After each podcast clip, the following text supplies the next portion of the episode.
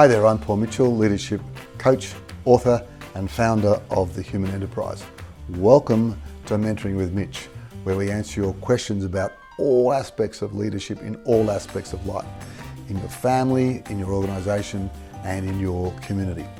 And today's question comes from a sales executive in the IT industry. Let's have a look at what that is. I'm wondering about your thoughts on being more flexible with meetings with our new flexible work arrangements post COVID. Most of my team are very well skilled and independent, being salespeople. Meetings work well when we're in the same office, yet they seem more difficult to arrange these days. Plus, we are all hitting the number, even with a few vacancies, so our time is precious. Are meetings all they are cut out to be? Well, yeah, sometimes they are and sometimes they're not, I guess, depending on the meeting. My advice up front would be yeah, continue with your meetings. I think they're probably even more vital than ever uh, post COVID because we're not in a new world or it's not BAU. This is the new norm, what we're experiencing. And we're experiencing that, that blend of both virtual and face to face. And we'll talk a little bit about that further down the track.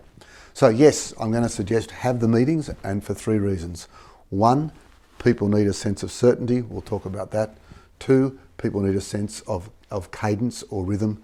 And three, people need to be having real quality conversations, not just with you, but with each other.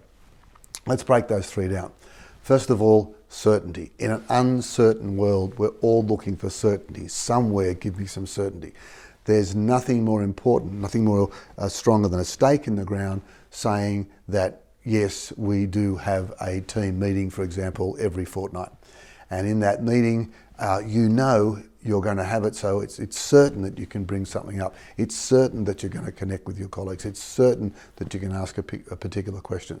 So that whole sense of knowing at least there's something that you can hopefully look forward to, but at least there's something in that fortnight which you know is there, which you know you can control, particularly if you've got an agenda, which is why I see a lot of businesses these days going, no, we, we just rock up and we talk. I think that's good up to a point, but I think certainty is required and an agenda will give you certainty. Second point is the need for cadence. What's that? It's the need that we have to have some sort of rhythm in our lives. And without rhythm in our lives, we'll suck up a lot of energy and we'll be here, there, and everywhere. We'll be distracted or going on to the next thing or whatever, rather than getting that great rhythm which all great performers have. At the moment, I'm probably not feeling like a great performer in the medical sense. I have a condition called atrial fibrillation. It's no big deal. I'm going to have a small operation to get myself back in rhythm. But from time to time, I'll be my heartbeat will be 40, and then it might be up to 130, then back to, to 60 or whatever. So it's, it's, it's just everywhere. What I need to be is a thing called sinus rhythm, which is this lovely state rhythm boom, boom, boom, boom. And again, particularly, I guess, post COVID, we need that boom, boom, boom, boom, giving us some sort of rhythm that we have, again, we have certainty for. So, what that rhythm could be for you, I'm not saying it must be, but here's the best of the best that I see. They have their one on ones, that's certain. And those one on ones are not just about work in progress, they're also about relationship in progress, how are we tracking with each other. They have their weekly or their fortnightly or maximum time out, their monthly meetings where the whole team gets together. They have quarterly business review meetings and they certainly have an annual strategic retreat where they can have a look at what happened uh, uh, last year and where you're you going this year as such. So, cadence, cadence, cadence. And the third and by far the most important issue about why I would still have meetings is because there's a certain level of conversations we must be having. Right now, culture, the culture that you build is going to depend on the quality of the conversations that you have. This has always been the case. I wrote about this a couple of years ago in my first book. Here's a blatant plug for it Your Leadership Diamond How to Transform the Way You Live Your Life lead your people, and leave a legacy.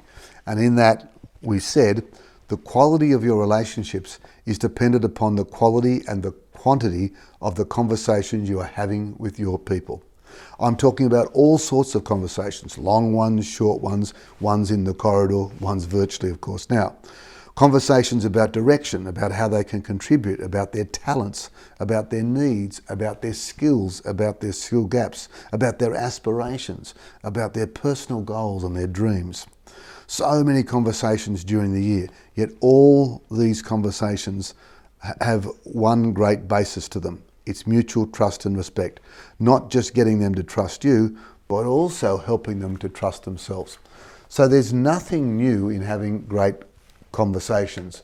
What's new is making sure the frequency is increased and that we don't put them aside just because of COVID or a post COVID world. And the quality of those conversations, I think, or the importance of the quality of those conversations goes up now in our new world because our new world is a, is a combination of virtual and face to face, what we would call hybrid. And I some, see some managers having all virtual meetings, some managers insisting on having face to face meetings, and some realizing there's a combination uh, between the two, having maybe every month um, that you do come together as a team and the other meetings done virtually. We would call this hybrid, and there's two aspects of hybrid. There's hybrid fixed, for example, where uh, you've got to come in on it Tuesdays and Thursdays. It's fixed the days you come in. Or it could be hybrid flexible, where we want you to come in one or two days a week, but we'll leave those days up to you. Irrespective of whether it's virtual, whether it's face to face, whether it's hybrid, again, the quality of the conversations is not just going to become the quality of your leadership. I firmly believe it'll become the quality of your culture. So, there we have it. Three things to think about certainty, cadence, and conversations. Hope this helps. Hey, thanks for watching. Hope that's helped or at least given you a couple of first steps. And if you have questions about leadership, leadership at home, leadership at work, or leadership in your community, we would love to hear from you. Please visit mentoringwithmitch.com and we'll get through as many questions as we can. And also subscribe so you make sure you get to hear every episode.